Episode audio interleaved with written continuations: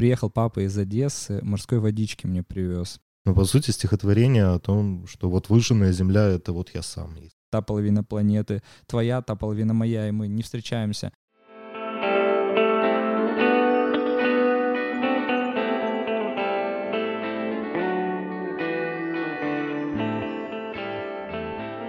Добрый вечер. С вами подкаст «Гоголь прав». У нас в студии Слава Глазырин, Илья Федоров и Саша Бредихин. Мы основатели паблика «Несовременник». И сегодня в нашем первом выпуске мы хотим поговорить о поэзии Арсения Тарковского. Почему мы решили начать именно с него, а не с какого-нибудь другого поэта? Потому что нам кажется, что, во-первых, Тарковский с одной стороны у всех на слуху, но с другой стороны абсолютно никто его не знает не знают его поэзию. То есть все слышали, но не знают, как Мандельштама. Угу. Да, я слышал, что есть Мандельштам, но я не знаю Мандельштама. Это, во-первых. И, во-вторых, просто потому, что у нас есть очень нежные, теплые чувства у всех к Тарковскому, потому что вся наша близкая дружба началась именно после того, как мы втроем собрались и почитали хорошенько стихи Тарковского, поплакали, набили друг другу морды и подружились. Вот, поэтому сегодня мы хотим поговорить именно о поэзии Арсения Тарковского.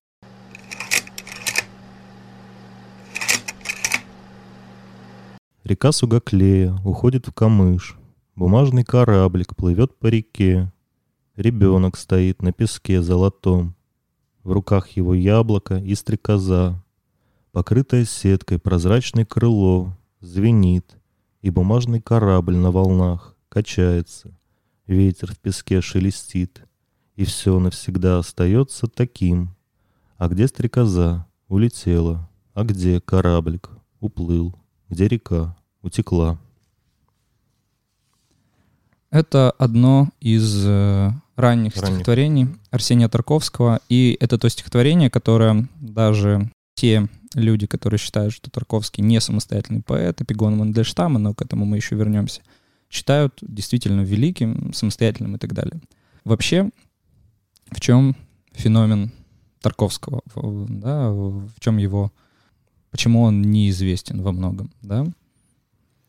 Вообще с именем Тарковского очень часто идет такой эпитет поздний. Да, это поздний поэт, который считается, что он поздно вошел э, в литературу, скажем, его первая книга «Перед снегом» э, вышла, э, когда, когда Тарковскому было уже 55 лет. Эту книгу сразу же заметила, например, Анна Ахматова. И на многих книжках Тарковского сзади пишут, что вот Ахматова сразу же выделила его. Вообще, на самом деле, Ахматова, при всем при том, что она была такая дама, статная, да, ну и со всеми вытекающими, она сама захотела познакомиться с Тарковским. И мы знаем, что она носила в сумочке фотографию Тарковского молодого. Она очень любила Тарковского вообще. И даже когда он написал одно стихотворение, я сейчас не вспомню, какое, она сказала, что теперь вы можете спокойно попасть под трамвай, я за вас не боюсь. Да-да-да. Вот. В общем, она понимала, кто перед ней, да, и вообще, на самом деле, обаяние Тарковского — это отдельный, ну, так же, отдельный как Цветаева. Тарковский Цветаева... был один из самых э, красивых людей. Э, Цветаева вообще захотела с ним познакомиться, написала ему письмо после того, как прочитала переводы Махтум Кули, то есть увидела в переводческой его деятельности поэта Махтун кого? Арсений Тарковский очень много переводил и очень не любил это дело, когда ему в одном интервью спросили, а вы вообще, наверное, любите поэтов, которых вы переводите? Он сказал, нет, это для меня страдание. Да, и, ну и, и вот эта строчка, там, ах, восточный перевод, как блит от вас голова. Да, да, хрестоматийная строчка. А сам Тарковский говорил, что он начал заниматься именно восточными поэтами, поскольку это те поэты, которые, казалось бы, максимально далеки от него. Он считал, что это материал, который с ним никак не связан, но в итоге выяснилось, что Тарковский во многом близок к этим же самым восточным поэтам, которых он угу. переводил. Да, давайте вернемся к 1962 году. В этот же год э, выходит Иваново детство. Его сын Андрей. То есть э, в русскую культуру, в мировую культуру сразу же входят два Тарковских. Сын и отец. Таких ну, примеров и... на самом деле в культуре не так много, да, вот когда вообще появляются ну, отец и сын. А где, вообще, ну, может быть, это ну, уникальный да. случай, да, когда появляются абсолютно два равновеликих художника и э, настолько связанных. Мы спокойно можем говорить, что вообще фильмы Тарковского не понять до конца так, как задумывал Тарковский, имеется в виду, если мы не почитаем отца, потому что в фильмах сына очень много образов именно из поэзии отца, и вообще, в принципе, он... по- Образ отца — это образ художника у него всегда вообще. И Да, то есть вообще, в принципе, это, наверное, было странное ощущение, что ты реализовываешься как бы вот в культуре, да, одновременно со своим сыном, и, конечно, Тарковскому, наверное, было это странно ощущать. Вообще мы знаем, что в 40, по-моему, шестом году должна была выйти его книжка, но ее в забраковали. 46-м забраковали, хотели, э, думали, что наконец-то получится после войны, что помягче станут условия, но такое показательное постановление какое-то было о том, что в нынешнем положении чем талантливее поэт вот этой плеяды, тем вреднее для народа. Ну, что сказать, классика. Ну, от этой плеяды э, сказали, что это там же, где Ходосевич, там же, где Ахматова, там же, где Мандельштам. Вот Тарковский у нас такой же, и сейчас таких не надо. Но на самом деле, несмотря на то, что Тарковский так поздно входит в эту культуру, а он все равно попадает вот именно э, в то время, которое нужно. Да, именно чтобы вот культура созрела, чтобы принять такого поэта, мне так кажется. И, конечно, э, связь э, с фильмами Андрея Тарковского тут прямая, скажем, тоже э, «Зеркало» да, изначально называлось «Белый день» по строчке Арсения Тарковского. И тут ну, действительно, ты прав, что не, не понять Андрея Тарковского без, без стихотворения его отца. Но они в этом смысле оба были э, глотком свежего воздуха. Не, не было такого ничего подобного в культуре. Поэзию уже давно заполонила официальная поэзия, да, Евтушенко? Да, я- Советская поэзия, Да. стихотворчество советское такое, Да. Которому э, Тарковский просто внутренне противостоял на самом деле. Тарковский был единственным в этом роде, вот как То раз в есть, это э, время. существовала, скажем, контркультура, которая э, старалась избыть советскую поэзию благодаря каким-то приемам, форме, да, авангарду, тому же самому воск- пытались воскресить э, Абериутов, практику Абериутов и прочее, прочее. Тарковский поэт традиционный, да, и эта оппозиция его советской поэзии, она именно внутренняя в первую очередь. Первая стихотворная строка к нему вообще пришла, когда приехал папа из Одессы. Приехал папа из Одессы, морской водички мне привез. Его поэзия родилась именно в любви и благодарности в 6 лет. Она родилась не для того, чтобы э, смотрите, какие я классные рифмы могу сделать, как у некоторых, или смотрите, как я могу стих сломать. Я могу с помощью стихов выразить свою любовь, свою благодарность и, главное, выразить гармонию. Для Тарковского вообще поэзия — это был гармонизатор мира. Он об этом часто очень говорил. И вообще он считал, что гармония — это свойство, э, подобное чувству равновесия. Это, мне кажется, очень точное определение, если мы говорим именно о стихах. Он говорил, что поэзия — это способ э, видения мира, выбора и гармонизации. То есть именно выбора. Если шестидесятники, которые были вокруг него, например, да, в принципе, кто был там тогда, да, то они хватали все подряд. Им вообще они были всеядны. Тарковский был поэт, который очень-очень серьезно подходил к тому, что он описывает, к предмету поэтического познания, что он познает. Ведь и были годы, когда Тарковский писал по три стихотворения, по одному стихотворению, в то время как, если мы вспомним, например, тот же Евтушенко писал просто километры.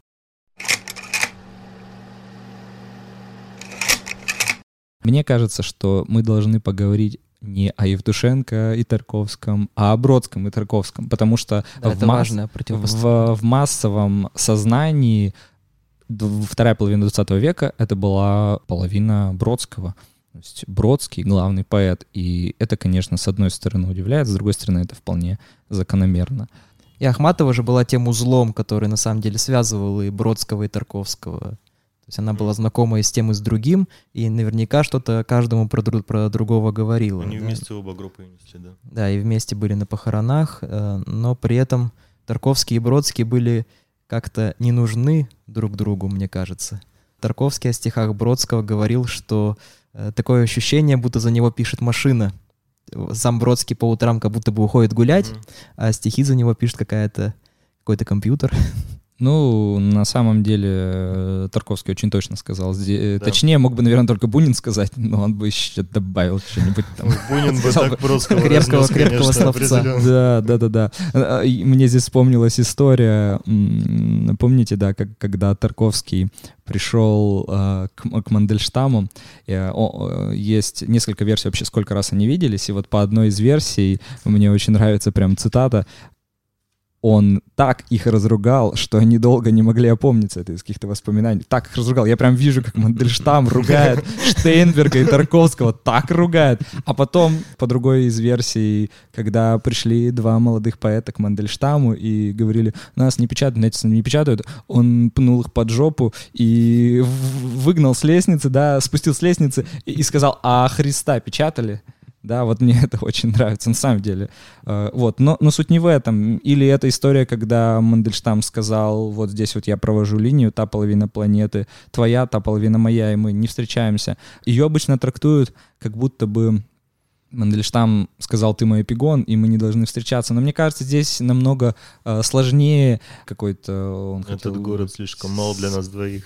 Да. Не, ну это гениальное, А, пошел опреде- отсюда, гениальное определение Мандельштаму. То есть мы поделим землю напополам, в одной стороне, в одной будете вы, в другой и Ну, я. По-разному можно То трактовать, конечно. Можно трактовать, как, по сути, право Тарковского на бытие, да, то есть вот. Да, и здесь мы с, соравен. с вами подходим, да, к вот очень-очень, если сильно сузить, мы смотрим на позицию Гондлевского, например, замечательного современного поэта, великого современного поэта, который считает, что ну, Тарковский был эпигон Мандельштама. И мы помним позицию Игоря Миломеда, Мгм. который совершенно по-другому смотрел на это, да, и если вообще на самом деле посмотреть на двух этих ребят, то при всей любви к Игорю Миломеду и к Сергею Гондлевскому э, Миломед был, конечно, намного яростнее.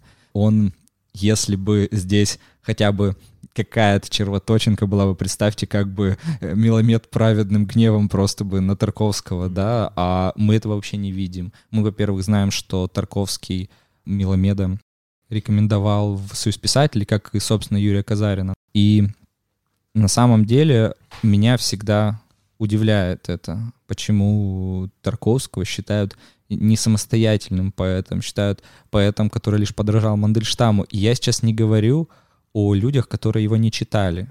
Да? Есть люди, которых я безумно уважаю и которых я очень люблю, но они так вот по полу полуподмигивая говорят, ну, ну да, самостоятельно, ну ты же понимаешь, ну есть там Мандельштам, есть Мандельштам. Не, На ну, конечно, есть Мандельштам. там да. есть Мандельштам, конечно. но это так же, так же, как в Мандельштаме есть Пушкин. Мгм. Это, э, мне кажется, что здесь нужно говорить о каком-то родстве поэтов, а не о эпигонстве. Потому что, например, Все равно например, не взяться этому. понятно, в шестидесятники, на мой взгляд, все эпигоны. В Конечно. принципе, они все эпигоны. А Тарковский — это абсолютно самостоятельный поэт.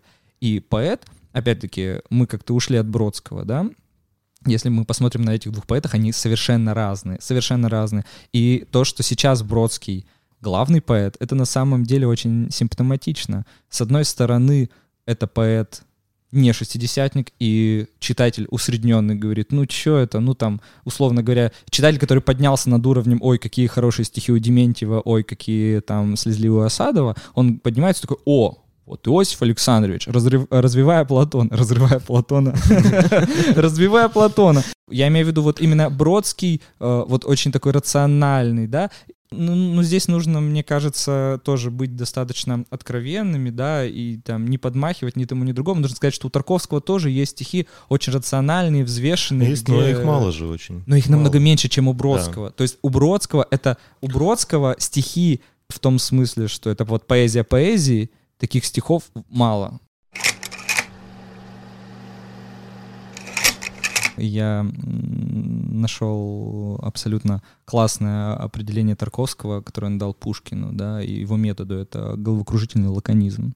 Вот Тарковский, мне кажется, он пытался следовать, естественно, когда поэт дает определение другому поэту, он о себе в этот момент тоже думает, да, во многом. Головокружительный лаконизм — это, конечно, и о Тарковском, о Бродском мы такого никогда не скажем. Мы о нем скажем головокружительное Многословие. многословие, да, э, словесный На понос. самом деле, если, э, если вспомнить еще раз, да, э, Головокружительный словесный понос. если вспомнить про Меломеда еще раз, э, у него-то это противопоставление как показано. Есть, есть Тарковский, который, может быть, не наделен таким вот природным чутьем языка, может быть. Ну, это, это Меломед говорит. Бродский в этом смысле намного э, более одарен по Меломеду, но при этом Тарковский как раз вот в эту, э, как раз вслушивается в гармонию вокруг него. Он слушается, он ей доверяет, он пытается ровно оттуда вытянуть что-то, как минимум добавляя себя и как минимум добавляя рацию. А Бродский в этом смысле уже в ранних стихах у него, конечно, есть это, но он уже в 70-х отошел совершенно от вот этого вот слушивания что-то настоящее и начал просто писать башкой. Я думаю, что уже у многих очаги подгорели.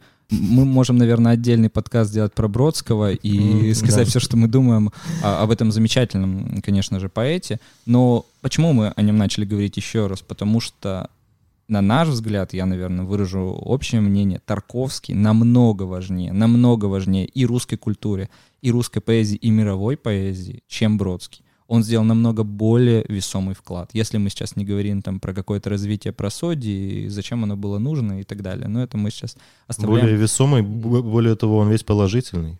Бродский много чего запоганил. А, да, но это, это уже, да, не, не будем да. сейчас переходить а, на личности. Вообще, в принципе, Тарковский, э, о чем мы еще не сказали, да, в чем его феномен, в том, что он мог соединить в себе абсолютно традиционную форму и традиционное отношение к поэзии, но с другой стороны он был абсолютный модернист, да. Угу. Вот и, и это поразительно, что он смог примирить модернизм и золотой век, собственно. Кто еще мог это сделать, да? Ну тут, наверное, надо вспомнить Аннинского, но это немножко другое, мне кажется. Но мы можем сюда, если мы сейчас сюда уйдем, то мы не вернемся, друзья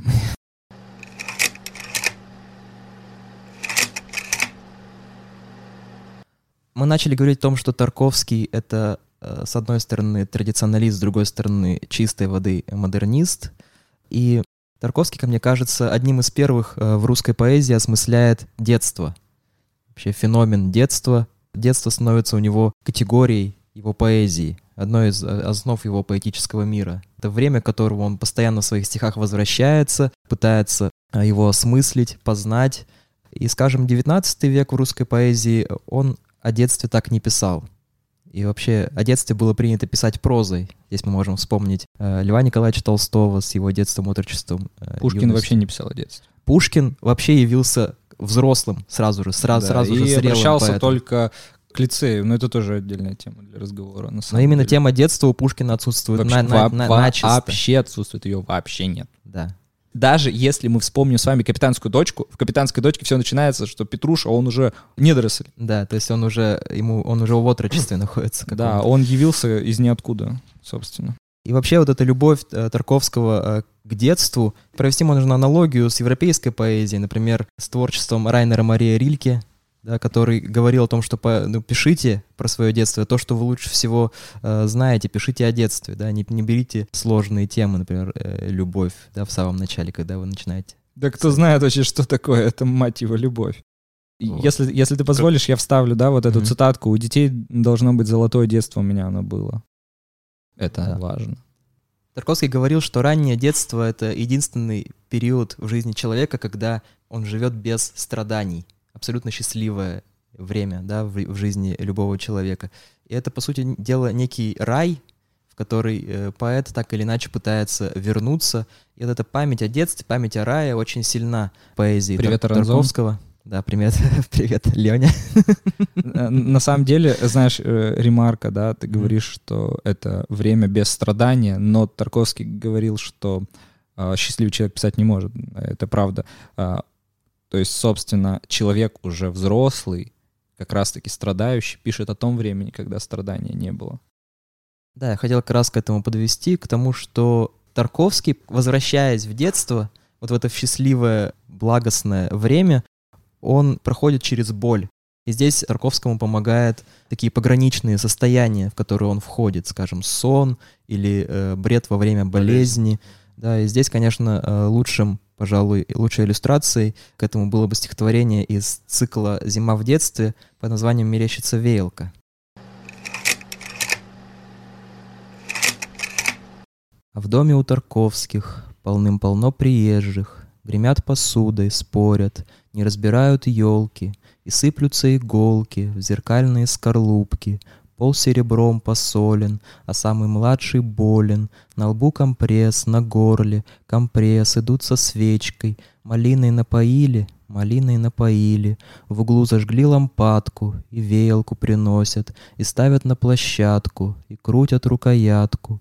И сыплются обрезки, жестянки и железки. Вставай, идем по краю, я все тебе прощаю. То под гору, то в гору, пойдем в другую пору по зимнему простору, малиновому снегу.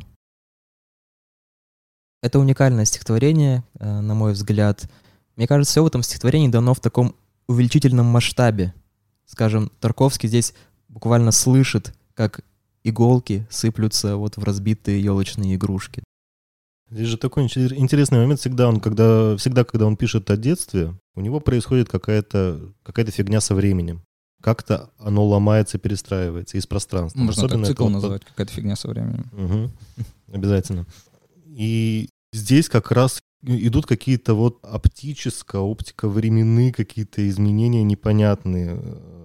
Вот этот вот привычный нам хронотоп, он всегда ломается в поэзии Тарковского, когда он говорит о таких вещах. Да, я с тобой согласен. Еще меня вспомнил то, что Тарковский всю жизнь э, имел любовь такую к всяким, всякого рода оптическим приборам. Да, к угу. биноклям, к увеличительным стеклам, к э, калейдоскопам и так далее, и так далее. И это мне тоже кажется... Ну, он «Звездное небо» же любил там. Да, да. Мне очень, э, меня очень, очень порадовало, очень порадовало письмо Юрия Коваля к Искандеру. Он, значит, пишет о том, как они, значит, заходили в магазин Тарковский, увидел телескоп такой, э, небольшой, там спустил все деньги на него. Это с, с третьей mm. его женой, с последней уже они заходили, шастали по магазинам. И, значит, Коваль пишет Искандеру. И я понял, почему Тарковский так любил телескопы. Я понял, блин, он же поэт, потому что. Он же поэт, он же потому что хочет увидеть то, что не видит. Блин, какой я молодец вообще. Вот такое письмо было. Понятно. Ну, Коваль вообще классный мужик был, конечно. На самом деле, получается, здесь мы видим, чем отличается поэт от не поэта. Не поэт, ну, условно говоря, какой-нибудь шестидесятник, он просто начал бы, я маленький мальчик, засунул там себе пальчик. Я... Ну, Замечательно разграничил.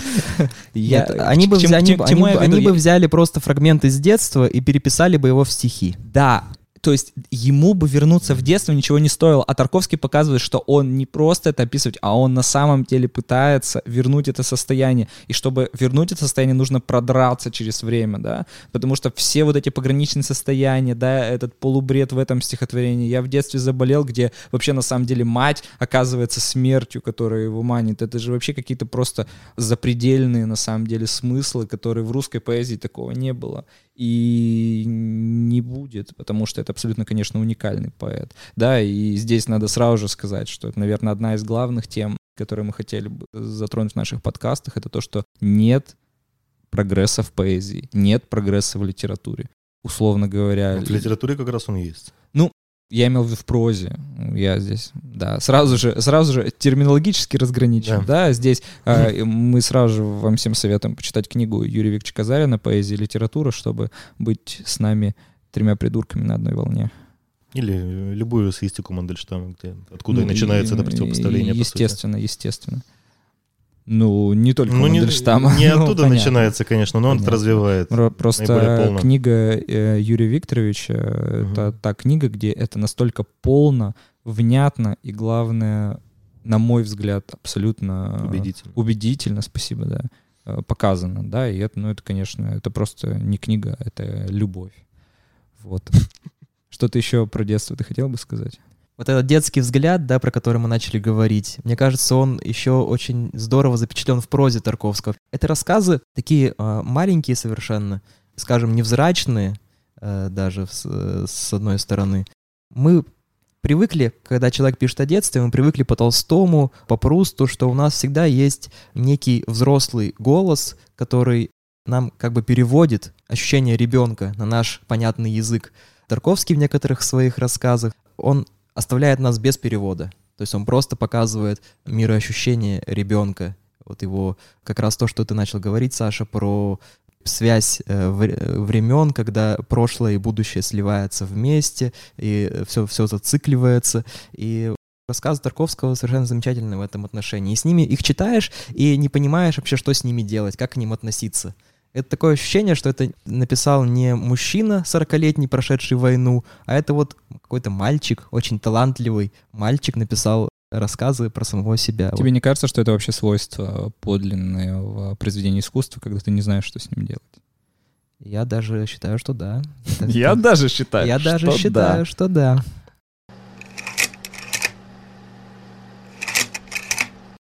Мне кажется, что мы с вами много говорим о Тарковском поэте, но, как мы знаем, всегда у нас есть человек и поэт. И если мы много сказали уже о поэте, то о Тарковском человеке мы совсем не говорили. Не говорили о том, что у него было три жены, да, что у него был не только сын, но и дочь, которая оставила замечательные воспоминания.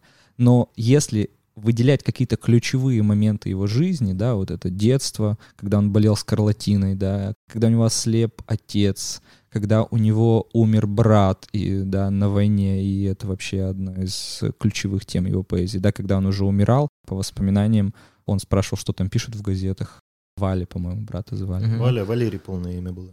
Да, и, ну, конечно, конечно, во всей этой биографии, да, одно из ключевых, из опорных, да, из узловых моментов его жизни — это война, конечно.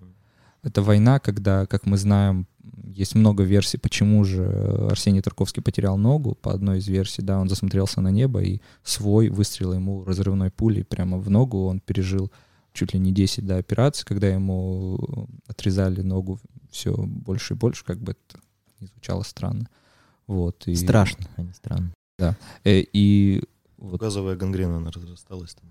Да, и спасибо, спасибо его жене, что она все-таки э, нашла в себе силы, да, во время войны найти его, привести его в госпиталь, и что спасибо Богу, что он остался жив, потому что очень много стихов которых мы любим и которые действительно являются одними из ключевых для русской поэзии, он написал уже после войны. И, Саша, прочитай, пожалуйста, да, и... стихотворение «Полевой госпиталь».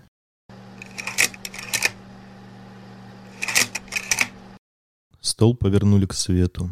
Я лежал, вниз головой, как мясо на весах. Душа моя на нитке колотилась, и видел я себя со стороны, я без довесков был уравновешен базарной жирной гирей.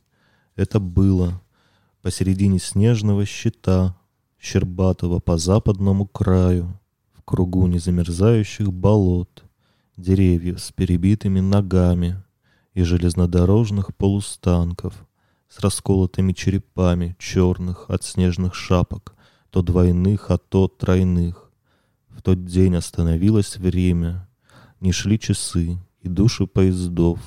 По насыпям не пролетали больше без фонарей На серых ластах пара, И ни вороньих свадеб, ни метелей, Ни оттепелей не было в том лимбе, Где я лежал в позоре, в ноготе, В крови своей, вне поля тяготения грядущего.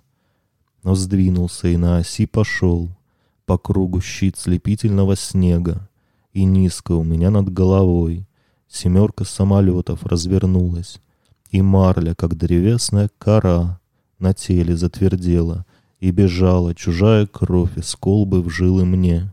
И я дышал, как рыба на песке, глотая твердый, слюдяной, земной, холодный и благословенный воздух.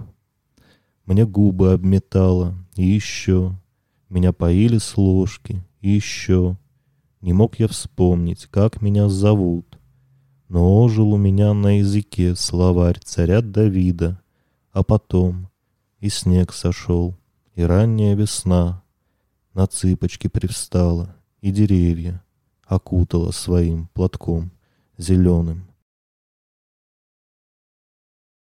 Я прочитал словарь царя Давида. Есть на самом деле э, основания полагать, что Тарковский хотел бы, чтобы в этом стихотворении был псалом царя Давида. Он дарил книжку своему другу автор документалки о нем, о Тарковском. Он в этой книжке зачеркнул словарь, написал сверху псалом. Псалом царя Давида. Ну, это я так Вообще мы видим, что стихотворение, да, имеет под собой реальное основание. Стихотворение о том, как ему отрезали ногу в полевом госпитале. Вот это, конечно, показательное в этом смысле стихотворение очень, но мы можем, если, если посмотрим вообще на весь пласт, можем увидеть, что очень часто больше, чем у любых других поэтов, эти стихи на самом деле соотносятся с какими-то жизненными реалиями, с какими-то узлами событийными. То есть такое чувство, что вот он проживал свою жизнь, такую, ну, биографию, биографическую канву, и с другой стороны где-то параллельно с этим шла какая-то другая линия, линия его поэзии, вплотную прижимавшаяся к первой линии. И то есть я понимаю, что это у всех поэтов так, по сути, но ни у кого они настолько тесно не спаяны. То есть буквально на э, каждое событие жизни Тарковского мы можем найти, ну, грубо говоря, стихотворный комментарий какой-то. Да?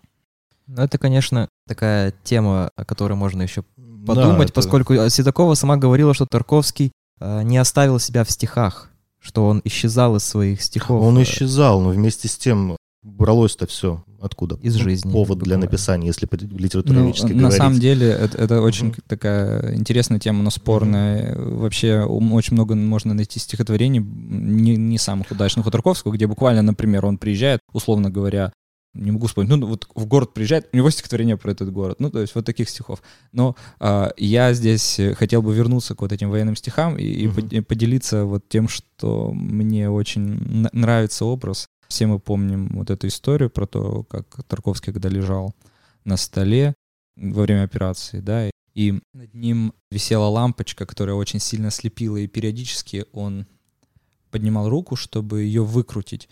И в какой-то момент он почувствовал, что вот он выкручивает лампочку, и он выходит из своего тела, и что он сразу же перестал чувствовать боль, и он увидел себя на операционном столе, и понял, что он может сейчас спокойно уйти, он уже пошел через стену, но потом решил, что если он уйдет, он уже не вернется. И поэтому он отмечает, что он скользнул в тело, как в лодку.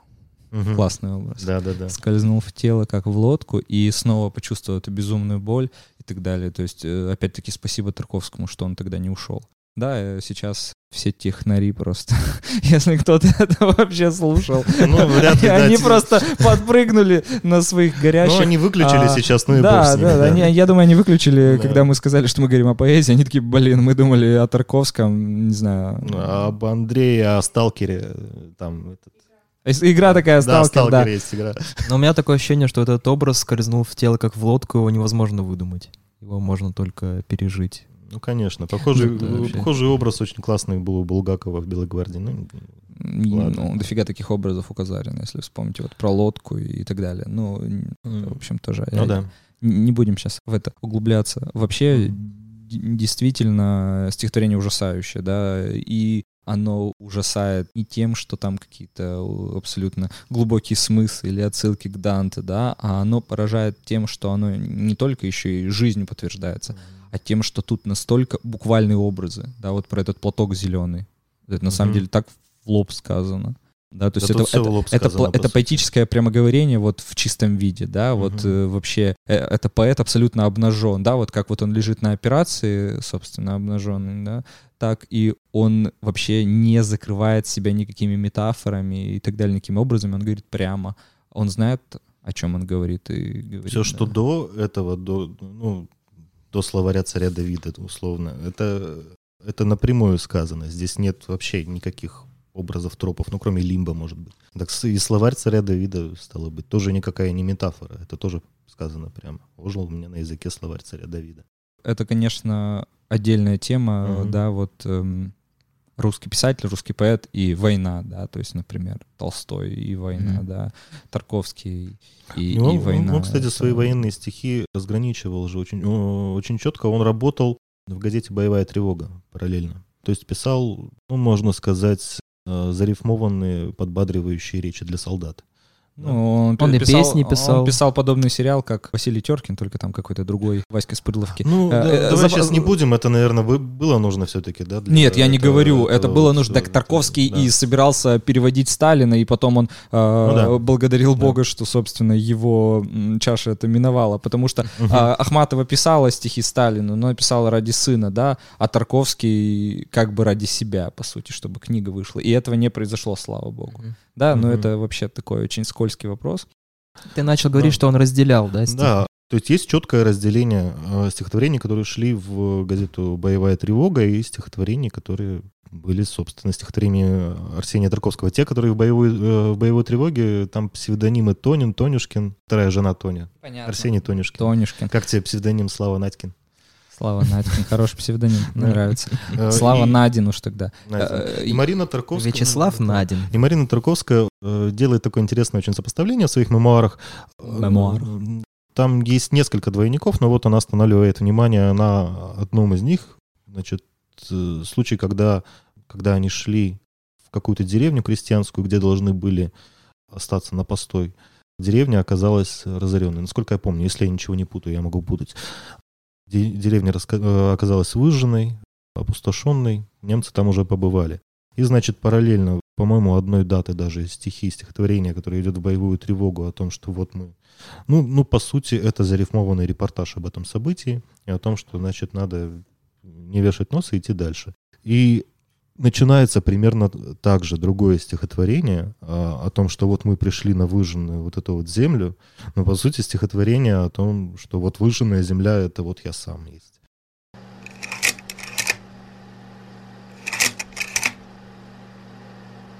отнятая у меня ночами, плакавшая обо мне в нестрогом черном платье с детскими плечами, лучший дар, невозвращенный Богом. Заклинаю прошлым, настоящим, крепче спи, не всхлипывай с просонок, не следи за мной зрачком косящим, ангел, олененок, соколенок, из камней шумера, из пустыни, аравийской, из какого круга памяти в сиянии гордыни горлом не захлестываешь туго. Я не знаю, где твоя держава, и не знаю, как сложить заклятие, чтобы снова потерять мне право на твое дыхание, руки, платье. Тарковского было три жены. Мы знаем, что Тарковский был мужчина очень любвеобильный, но об этом говорить мы не будем, потому что Ты это уже сказал об этом. это к делу не относится. А вот что относится?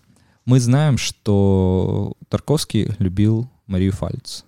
Да, и мы знаем, что она... Это самое первое. Да, не жена, это э, самая это первая да, э, самая первая. Он с ней познакомился в 16 лет, и она умерла, не хочу соврать, но, собственно, по-моему, до войны она еще умерла, да?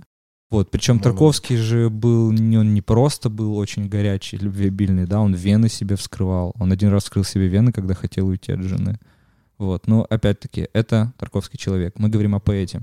И это стихотворение, здесь, мне кажется, стоит сказать только, что это, наверное, самое красивое стихотворение о любви в 20 веке. Я не знаю. Вот именно красивое я имею в виду, да? Здесь э, и вот эта поразительная сродность формы и содержания, когда действительно, да, перехватывает дыхание, когда из камней шумеры, из пустыни, горлом не захлестываешь туго, действительно, это чувство э, захлестывает горло, и это стихотворение прекрасно. Мы знаем в мировой культуре, что, например, когда у Данте умерла его возлюбленная, да, ну будем считать, что так, так это и было, он сказал, что он, собственно, в, кон- в конце новой жизни, он говорит, я увековечу твою память и создает божественную комедию, да. Петрарка, собственно, буквально эту тему все строит на этой теме, да, это на самом деле здесь этично, не этично говорить, как вообще, э, ну, мы об этом не будем говорить. И мы знаем другие примеры и в современной поэзии, да, когда вот такая абсолютно жу- жуткая потеря для человека, она становится частью его поэзии. И мы знаем случаи, когда поэт никого не теряет, но он из этой потери строит свою поэзию, да, опять камешек в огород Иосифа Александровича. Здесь же мы такого не видим. Тарковский, при всем при том, что все его стихи, они всегда, как и стихи о детстве, они о каком-то таком о пороговом состоянии, о не какой-то, не каком-то ровном чувстве, которое заполняет, да, поэта, а о том, что, собственно, ломает его, горло захлестывает и так далее. То есть это чувство, оно... Это не чувство «я вас любил, любовь еще, быть может». Но на самом деле Тарковский не, не создает вот эту вот линию в своей поэзии, да, ну, грубо говоря, не создает памятник Марии Фальц, да, он как подлинный поэт, да, вот он не привязывает это к чему-то конкретному, конкретному человеку, да, вот. Ну, это на самом деле такая достаточно тема сложная и спорная, да, но я здесь решил об этом сказать, потому что мне кажется, что это большая вообще заслуга Тарковского. Потому что многие поэты начинают паразитировать на этом, и стихи уже — это не поэзия, а литература. И когда стихи уже превращаются как раз-таки в просто стихи, а перед нами подлинная поэзия, как мне кажется. Да, Саша? Ты на меня очень странно смотришь. Мне кажется, ты сейчас скажешь, ну ты фигню сказал. Что Тарковский, Тарковский? Какой Тарковский? Тарантино мы сегодня про, про Тарантино говорили.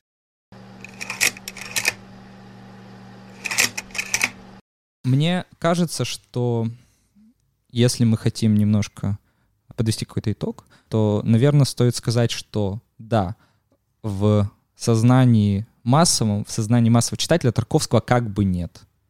Да, его нет. Есть там Осадов, есть там Евтушенко, есть Бродский, да, но Тарковского нет. Его как бы не существует. Но в сознании современных поэтов, в его стихах Тарковский есть. То есть сказать, что Тарковского нет, то это будет вранье, да, если мы даже с вами начнем перечислять, да. Он это, очень много дал, очень много. Да, во-первых, это, конечно, Юрий Казарин. Угу. Майя да, Никулина. Это Майя Никулина. Игорь Миломет. Игорь Миломет. Миломет. Ольга Седокова, безусловно. Безусловно, абсолютно. Да, и Сергей Гондлевский, да, я думаю, Сергей Гондлевский, да, тут, на самом деле, мне кажется, и Сергей Шестаков. Кушнер, несмотря кажется, на то, что они были современниками, тоже, я думаю, был под влиянием каким-то Вообще, то есть сказать, что какой-то из современных крупных, да, плохой этот эпитет крупный, да, кто-то из современных поэтов, поэтов, настоящих подлинных не испытал влияния Тарковского, да, или не оказался сроден ему, нельзя это поэт, который на самом деле вошел в русскую поэтосферу. Сейчас невозможно представить вообще поэзию без Тарковского. И то, что он до сих пор не входит в массовое как бы сознание, конечно, которому плевать на поэзию на самом деле, да, но в любом случае это массовое сознание, оно кого-то принимает, кого-то не принимает. И это еще ладно. Но когда мы говорим, что какие-то люди сознательно не принимают Тарковского, да, какие-то пишущие люди, которые считают себя поэтами, да, то здесь это уже тема тоже отдельного разговора. Почему все-таки Тарковский не принимается. Да, вот один мой друг, очень мудрый, его зовут Илья Федоров, вот он рядом сидит, он сказал, что... Это я. что на самом деле это была какая-то защитная реакция, да, то есть действительно представить, что появляется вдруг ниоткуда, когда это просто выжженное поле, рядом какие-то просто клоуны Васи, да, а не поэты, какую-то фигню там на своих стадионах орут, и появляется поэт, который э, на самом деле ему нет равных, просто нет равных, да, и который не то, что их на голову выше, да, а вот вспомните этот образ из моего Пушкина Цветаевой, да, когда он просто как бы, он такой высокий, он вообще никого не видит вокруг. Не, он даже не соревнуется, мне кажется, с ними. Они это, даже, даже не в одном это понятно. находятся. Это понятно, что он, э, э, я имею в виду, что действительно очень вот сложно. Как раз, как раз разница признать. между Бродским и Тарковским здесь очень прослеживается, потому что Бродский только и делал, что соревновался. И по его-то счету он всех перегнал в итоге. Всех победил, всех выиграл. Мама, я победюн. Да. А здесь не было никакой гонки. Потому что в литературе, да, в настоящей литературе, высокой литературе и в поэзии, тем более, нет никакой гонки. Есть поэтосфера, есть э, некий вот поэт, и он творит. По сути дела, э, весь, вся вторая половина 20 века — это время Тарковского. Да? Это, это по сути так, это должно быть так в культуре. Сегодня мы заканчиваем наш подкаст. Он, возможно, получился достаточно сумбурным, но надеемся, что вам было интересно. В следующий раз мы поговорим Думаем о, о чем. каком-то другом. Угу. Еще не придумали. Вот. А сегодняшний подкаст заканчивается. Всего доброго.